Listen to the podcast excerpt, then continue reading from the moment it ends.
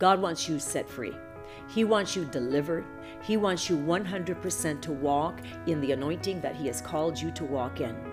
There cannot be an area of your life where there is something from the past that is still holding you from the past that is not going to let you be the fullness of who God's called you to be.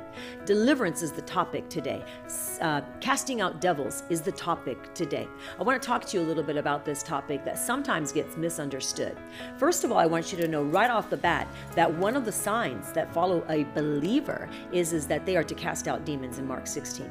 It talks about that. It talks about casting out demons. If you read any of the Gospels, you'll see that Jesus did this all the time. He did it in the synagogues, by the way, which means he did it in the church, quote unquote. Churches, right?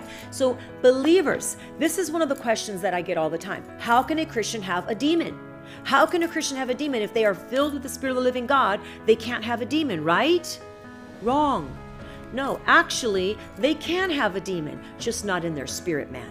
When you're born again, you are born in your spirit. Your spirit becomes alive, right? It's who you are. You're a spirit being. You become alive. You're a spirit man. But you still have a body and you still have a soul, which is your mind, your will, and your emotions. Now, you still may have some demonic assignments in those areas. So many times when I pray for people that are very saved, I know they're saved, I know their life, and then a demon will manifest. That demon was not in their spirit man. They love God.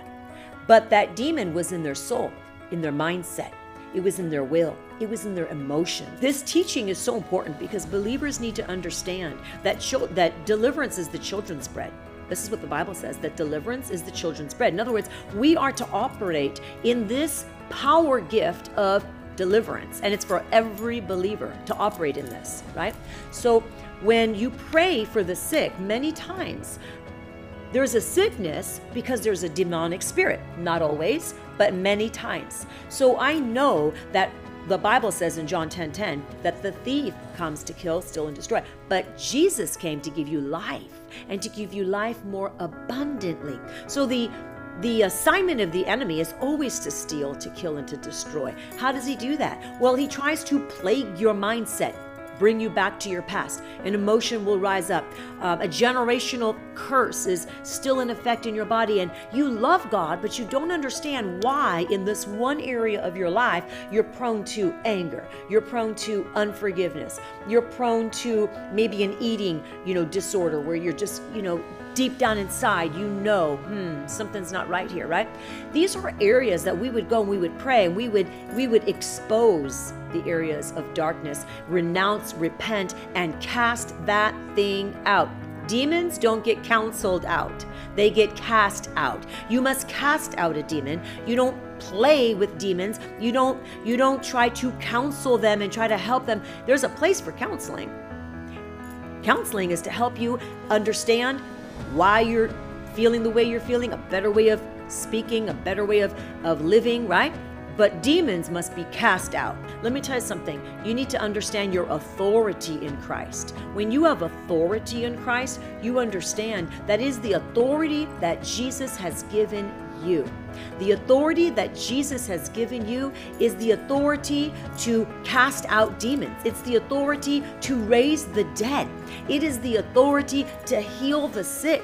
It is the authority to speak life to an individual that was so down, so discouraged, but you knew that it wasn't them. You could see because of the eyes of your spirit man, they've been enlightened. They now you walk in this greater understanding that there is a power that was causing that individual to be down, to be negative, to, to, to be crippled, if you will. Deliverance is not this scary topic. It is really understanding your authority. It is really, as the Bible says, it's not by power, it's not by might. It is by my spirit, saith the Lord, that you're going to walk, that you're going to move, that you're going to see what needs to be done because you're a kingdom ambassador. A kingdom ambassador is going to go and see what do we need to do here? What needs to be established in this moment right here in the life of this individual. And if they're willing, if you have a yes with them and you know your authority, let me tell you, that demon doesn't have a leg to stand on. Cast it out, kick it out, like the Bible says. And just as Jesus taught us, you command the Spirit to leave this vessel. And then make sure that you fill them with the Holy Spirit. Make sure you invite the power of the Holy Spirit to fill them up because God wants you free. He wants you whole. He wants you to walk in the fullest of all that He's called to walk you in. So let's pray right now. Father, I just bless those that are listening right now. And I thank you, Father God. If there is any area where they are needing deliverance right now, I take authority over the works of darkness. I bind up the spirit that would bind them and keep them to the past, tied in a place of insecurity, tied to the place of not knowing what to do. Fear. We command fear to leave you right now. The spirit of fear. For the Bible says that I have not given you a spirit of fear, but of power, of love and of a sound mind. And I decree over you, you have a sound, which is a self disciplined mind. So fear, timidity, go. And the Spirit of the living God is yours. Now walk in the in the fullness of all that God has given to you. Walk in the power of God. In the mighty name of Jesus. Amen. God bless you.